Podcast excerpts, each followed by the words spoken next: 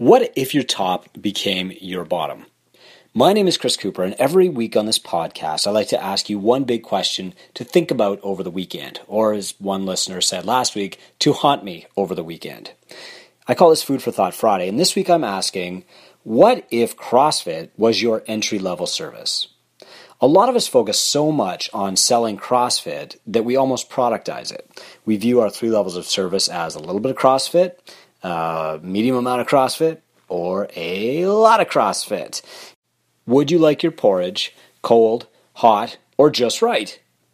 This leaves us chasing bears who like porridge, who've already decided they like porridge, who want only porridge that day and are mostly unwilling to consider other options.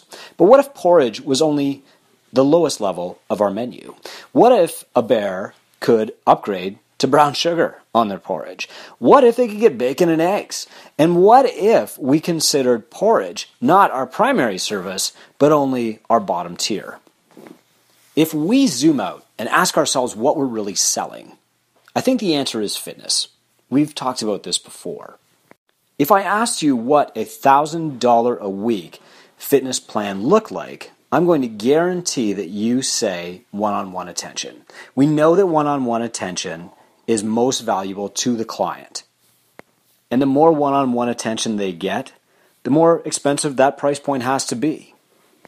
We also know that one-on-one attention is not always the most viable for a business. If you've worked out what you're actually driving in revenue per hour, you know that group classes can generate more revenue than personal training.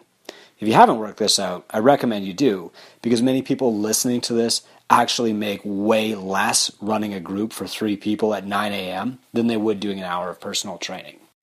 But that's none of my business. For now, what if we said to ourselves, my time is worth a minimum of this, and to get more of my focus in that same time, you'll have to pay X Y Z. If I have three people coming to class, and they're each paying twenty bucks for the hour to be there, that means one person who occupies the same amount of my time must pay at least sixty dollars. And if I'm running a class that generates one hundred dollars an hour in revenue, that means for a person to occupy that much of my attention and focus for one hour, they need to be paying me as much or more as the group. The group should be our baseline rate. The trade-off is cost versus attention.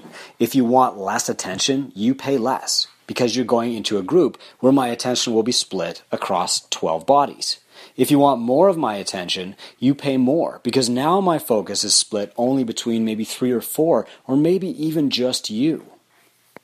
Instead of thinking, what's my low barrier to offer entry, sale, discounted price so that I can work people up to unlimited CrossFit, what if we considered CrossFit to be our low barrier to entry, cheap option to one-on-one training or small group training?